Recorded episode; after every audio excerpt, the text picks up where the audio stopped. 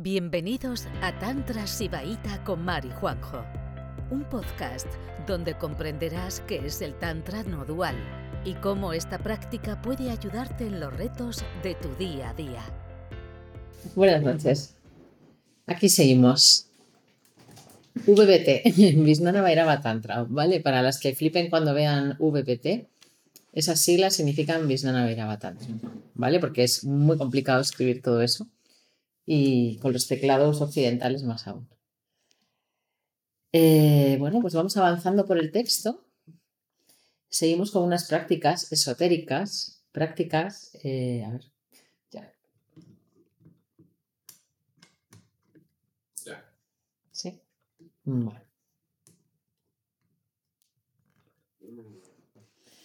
Instaladísimo el micrófono. Bueno. Aparte de, esa introducción maravillosa de Bairaba y Bairaví teniendo una conversación súper mística, eh, pues empiezan, empieza el texto rápidamente a, desgranar las técnicas, las técnicas de yudkis o daranas, eh, técnicas que nos van a llevar a conocer el estado de Bairaba, el estado no dual, la experiencia mística. Entonces también es curioso cómo, cómo empieza el texto, ¿no? porque hay prácticas de diferentes tipos de, bueno, ya sabéis lo de los tres upayas, ¿no? Pero también hay prácticas de, que vamos a ir viendo de diferentes tipos en, el texto, ¿no? Unas que son más con la vida diaria, eh, otras pues incluso con experiencias eh, placenteras, de gozo. Esas vienen más adelante, ¿no? Veo que las primeras prácticas que, que desgrana el texto son prácticas que las llamadas uchara, bindu y nada, ¿vale? Las, con, con los canales del cuerpo con Uchara la respiración y Bindu con la concentración, o sea, el llevar la conciencia a uno u otro punto, ¿vale?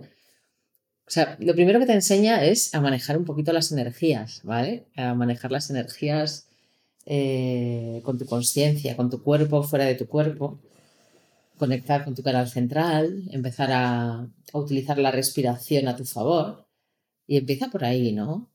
Y luego ya sí que vienen prácticas que son por las que más se conoce el Tantra, ¿no? Como con los placeres de los sentidos, eh, practicar o con las cosas más de la vida diaria, ¿no? Que es por lo que, por lo que se conoce más la vida tántrica.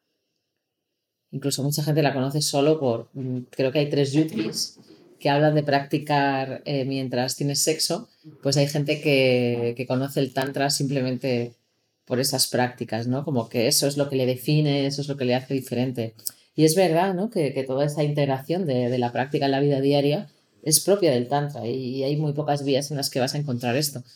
Pero reducirlo es absurdo, ¿no? Entonces, ¿qué hace primero este texto? Nos va dando prácticas para que conectemos con el canal central, con nuestra respiración y aprendamos a lo que llaman las técnicas Bindu, ¿no? De concentrar la energía, ¿vale? De concentrar la energía como apuntar con un tipo de práctica más anabopaya apuntar, por ejemplo, a un punto fijo en el cuerpo y luego otro tipo de concentración más sutil que, se basa, yo qué sé, en pues, poner la conciencia en el espacio de tu cabeza, en el canal central, en cosas que ya no están como definidas, ¿vale? Otro tipo de concentración más sutil, ¿vale? Más energética.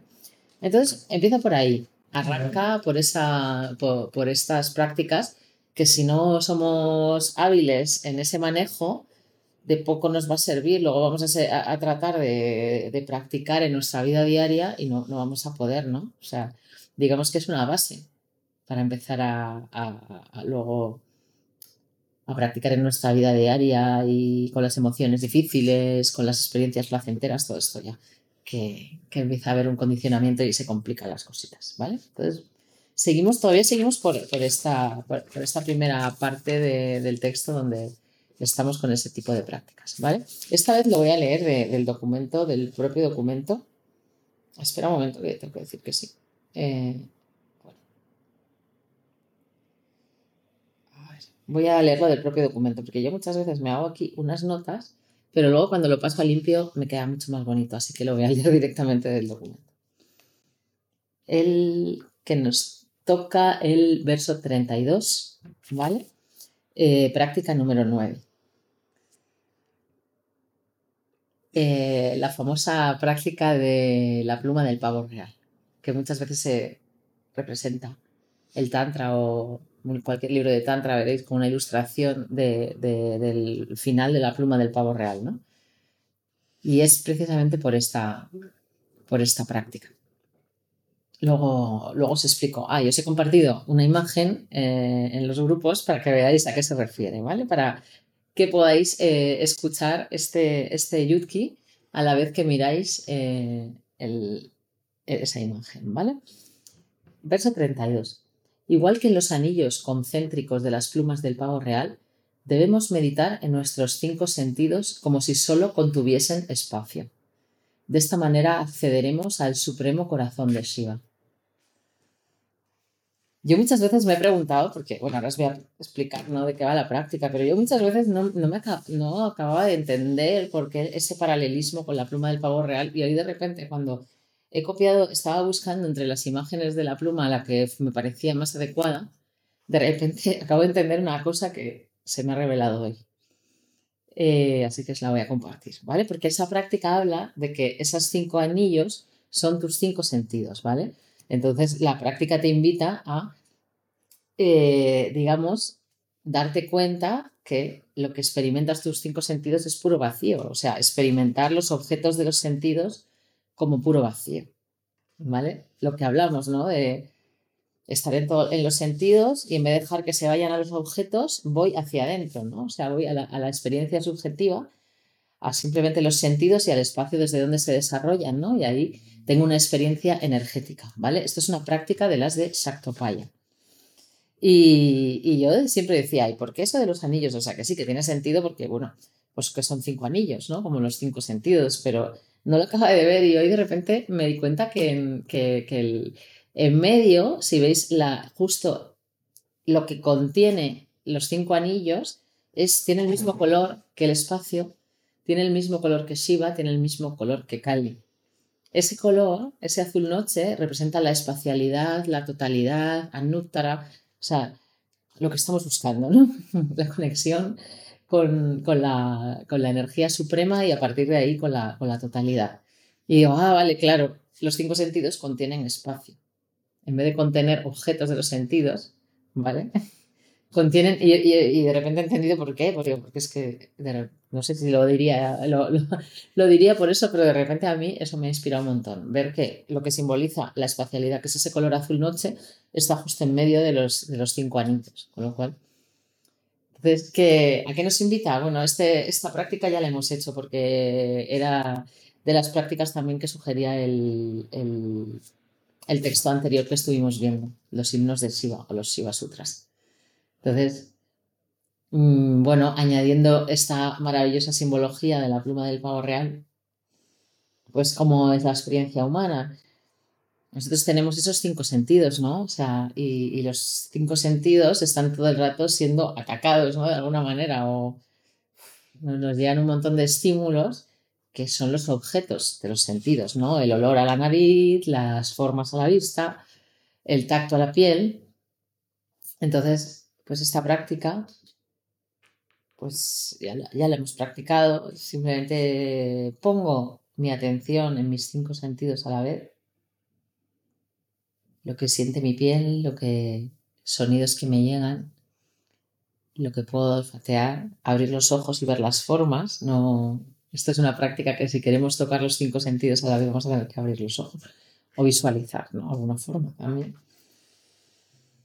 Entonces, en vez de dejar que se vaya, porque además, cuando decimos en los cinco sentidos ya es curioso, ¿no? Porque es muy fácil concentrarse en algo que estás olfateando, pero no mientras olfateas, ves y, cuando, y sientes y todo a la vez sientes a través de la piel. Eso ya es una práctica, ¿eh? Es una práctica porque enseguida te pone en un estado más energético, poner la atención en todos los sentidos a la vez y, y quitarla de los objetos. Dejar que se desplieguen los objetos y de repente quitar todos vuestros sentidos ya en este momento.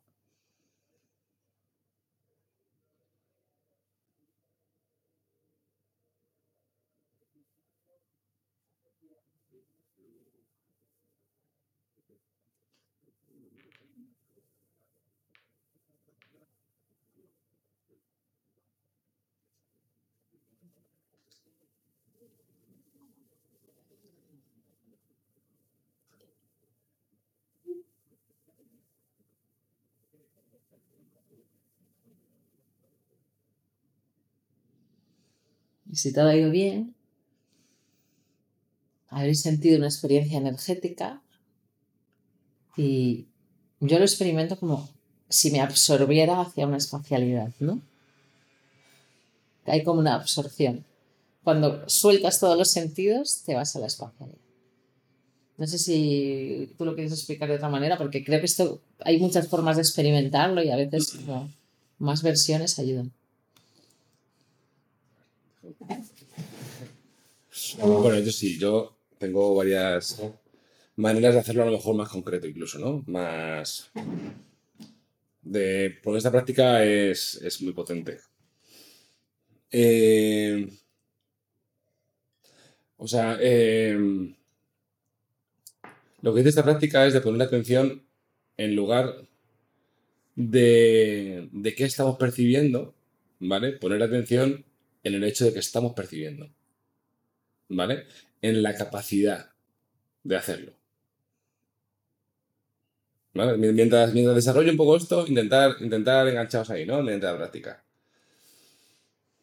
O sea, lo que estamos cogiendo con, eh, que queremos tocar aquello que es común a todos los sentidos y todos los objetos de conciencia, independientemente de qué sentido y qué objeto de conciencia. En todos los sentidos y en todos los objetos de conciencia que percibamos hay una cosa que es común. Esa, cosa que es común es la capacidad de percibir, independientemente del sentido. Vale.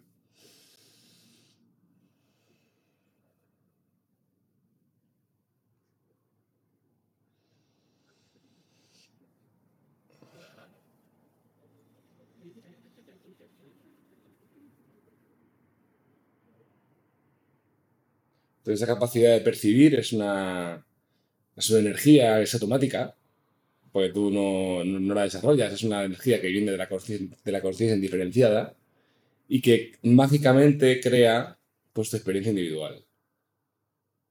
¿Vale? Pero es una cosa que ya está pasando. O sea, tú no tienes nada que hacer con eso. Tú solo puedes conectarte al hecho de que estás percibiendo en este momento.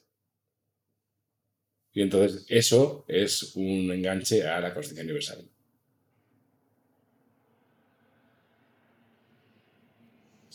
Ahí entramos en pues lo que llamamos en Tantra la subjetividad, que es, no es lo que comúnmente se, se conoce como, o sea, entendemos como subjetividad, es que en vez de estar en la percepción, estamos en el estado del perceptor.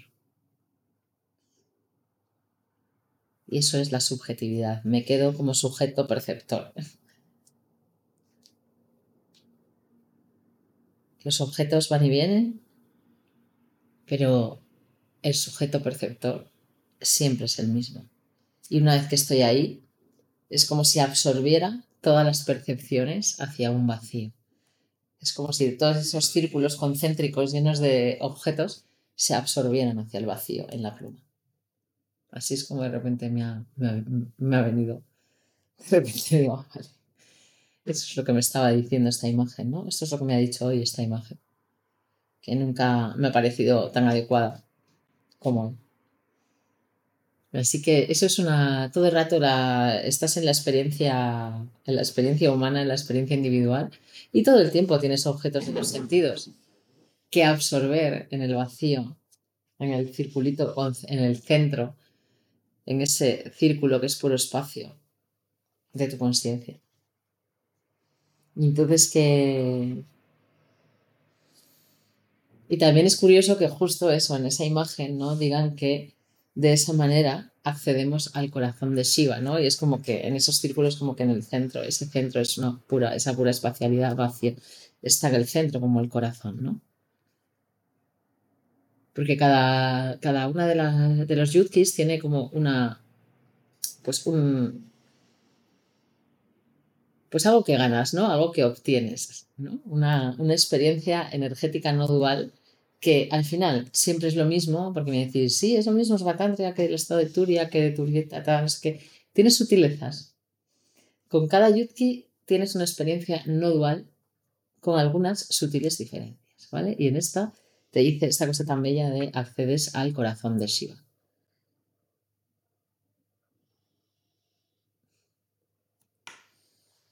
Vamos a, a seguir con... Ah, que lo voy a leer desde aquí, ya lo había dicho. Con el verso 33. Esta técnica consiste en posar tu conciencia concentrada en cualquier vacío, en el cielo, en una pared lisa o en tu mejor alumno. A través de, esta disolución obtendrás como beneficio la manifestación de la energía de Lord Shiva. Mm, esta es curiosa. Me encanta porque eso, porque como cualquier un vacío, ¿no? Pues mirar el cielo, mirar la pared o tu mejor alumno. Entonces, ¿qué es un alumno? Es alguien que es capaz, un buen alumno es alguien que es capaz de crear vacío en su interior. Porque como dice un Tantra, un tantra Sutra, eh, si, si tu alumna no puede parar su mente, no le puedes enseñar nada.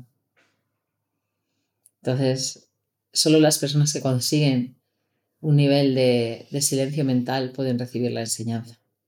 Bueno, y mientras, pues estamos ahí. Hay veces que el comienzo de la práctica es empezar a hacer silencio mental para que te pueda llegar algo. Por eso me encanta que dice, es como tu mejor alumno, ¿no? Un vacío como tu mejor alumno, el que es capaz de generar un vacío, ¿sabes? Estar aquí, abrirse, abrir un vacío en, en una espacialidad en su ser para que toda esta enseñanza te llegue.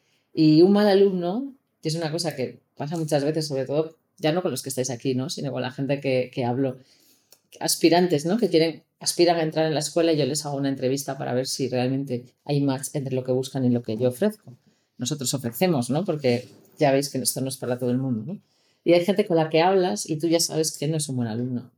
Porque le estás hablando y, y entonces en vez de estar abriéndose a escucharte, está ya creando un montón de relaciones con cosas que ya sabe, con estas, y, y lo relaciona y inmediatamente empieza a sacar conclusiones. Y tú sientes que no hay un vacío. Está construyendo un discurso para devolverte y entonces tú sabes que no le vas a poder enseñar nada. Porque esto es la gente que, me, que normalmente que tengo una conversación así, pues acabo diciendo que no entra. Y somos así, somos así de punkis. La verdad, cada vez tenemos, tenemos muchísima gente queriendo entrar. O sea, no doy abasto para hablar con la gente. Entonces, cada vez voy más, voy más haciendo criba rápido. Y una de mis cribas es esa. Cuando yo noto que la persona lo que está haciendo es construir un discurso para devolvérmelo, como si fuera una argumentación, cuando yo simplemente te, le estoy diciendo, bueno, el tantra va de esto, de esto, de esto, se practica de esta manera y de otra. No, no hay debate, ¿no? O sea, no hay debate de que, de que es el tantra, está, está escrito, ¿no? Está escrito y las prácticas están diseñadas, ¿no? Te interesa bien, ¿no? En fin, bueno, pues es, un buen alumno es alguien que en este momento es capaz de hacer un espacio y recibir esta información, pues como un recipiente vacío. ¿Vale? Entonces, ¿cómo...? Y, cuando habla de... Esta técnica consiste en llevar la conciencia, eh, eh, utiliza una palabra que, se dice, que es chintanna, que es una cosa muy sutil, no es como meditar en, ¿no? Como otras vías espirituales, ¿no? Que tienen prácticas, la mayoría mucho más anagopaya y, y ya, ¿sabes? Bastante vulgarcillas, ¿no? Y que te dicen, mira el vaso ahí, concéntrate en el vaso. Eso es un tipo de, med- o, o, o me- ¿sabes? Un tipo de meditar, escuchando tu respiración, todo esto, ¿no? Aquí cuando te dice lleva la atención a un vacío, estamos hablando de una atención sutil y como expandida, ¿sabes? No, que no es lo mismo llevar la atención a un punto que llevar la atención a un, espacio, a una espacialidad. Una espacialidad no tiene límites, ¿no? Es como llevar una atención que tiene una palabra específica diferente a, a meditar, que es sentando, ¿vale? Entonces, eh, bueno, vamos a, como el cielo está, está oscuro, no podemos ver, bueno, eh, una buena manera de practicar esto es tener un recipiente vacío y llevar la atención al recipiente vacío, ¿vale? Si tenéis cualquier recipiente vacío y si no, lo de la pared en blanco también os vale, al vacío de la pared en blanco. Vamos a alinear el canal central, relajarnos y vamos a poner la conciencia dentro de un vacío.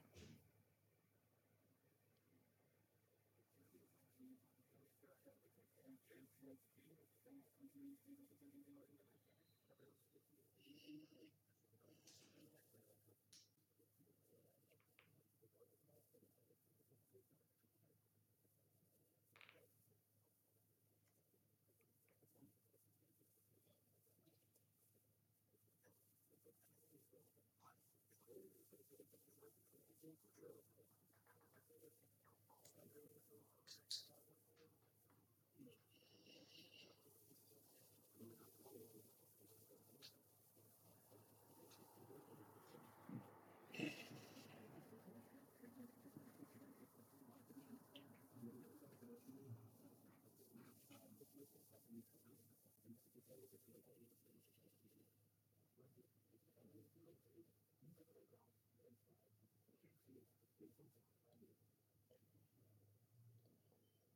Salimos del yutki. Una manera también fantástica de hacer eso es que si estás en un espacio cerrado, pues directamente el espacio que engloba en tus paredes, puedes llevar la conciencia y es algo que hacemos muchas veces mientras hacemos stand Igual que llevas la conciencia a la yema de tu dedo, la llevas al espacio de la habitación. Gracias por escucharnos. Volveremos pronto con otro episodio de Juan y Mar, un podcast de Tantra Sibaita.